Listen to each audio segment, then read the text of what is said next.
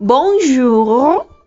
Aujourd'hui, nous parlerons d'un pays qui malheureusement est plus connu pour ses malheurs, ses problèmes sociaux, économiques et politiques que pour sa diversité de paysages, d'écosystèmes, de coutumes, de cultures, de musique, de langues, de climat et de nourriture.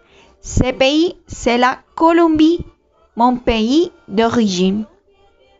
Comme colombienne, j'ai la responsabilité de présenter une vision plus optimiste et réaliste de la Colombie à partir de sa gastronomie.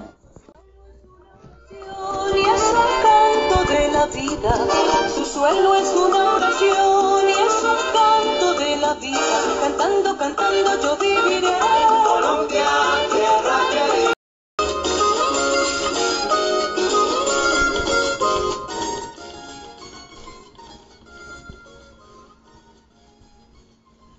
En entrant dans le département de Santander, nous pouvons déguster des spécialités telles que la repas de maïs pelé, des soupes comme le moté et le sancocho, la hormiga culona, la pepitoria, le tamales, le bocadillo, les obleas, le masato, entre autres. Aujourd'hui, je vais vous enseigner à préparer les bocadillos. C'est une recette facile à préparer, mais avant de continuer, qu'est-ce que c'est le bocadillo? Qu'est-ce que c'est ça? Bien, le bocadillo est une sucrerie colombienne préparée avec de la pulpe de goyave et du panela de canne à sucre. Euh, le bocadillo est très apprécié à Santander et en particulier dans le village de Vélez. Vélez est considéré comme le principal centre de fabrication de bocadillo en raison de sa production artisanale et industrielle. En plus, Belize a les plus grandes plantations de goyaves existant dans la région. C'est magnifique.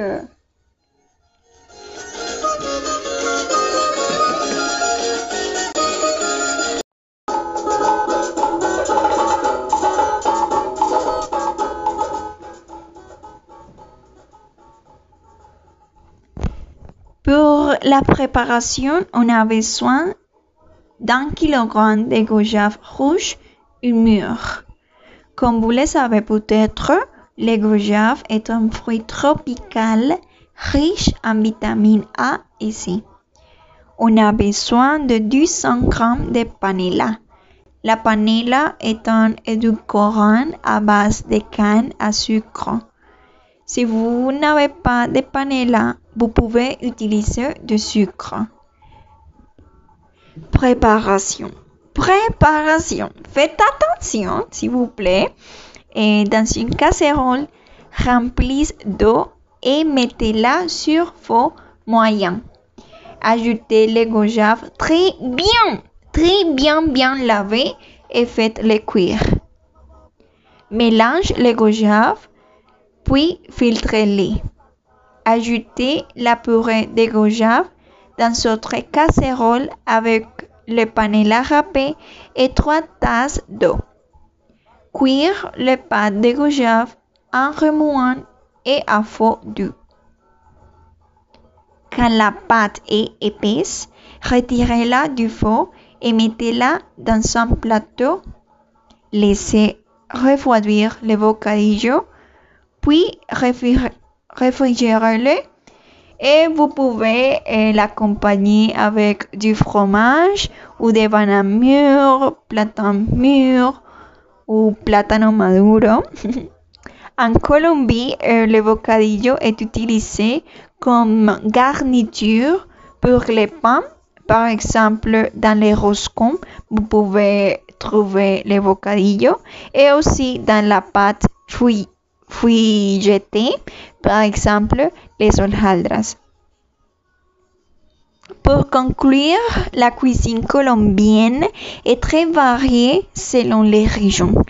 À Santander, il existe de nombreuses spécialités à goûter et qu'on peut les recréer chez soi. J'espère que vous préparez la recette du bocadillo à la maison. Merci beaucoup. À bientôt.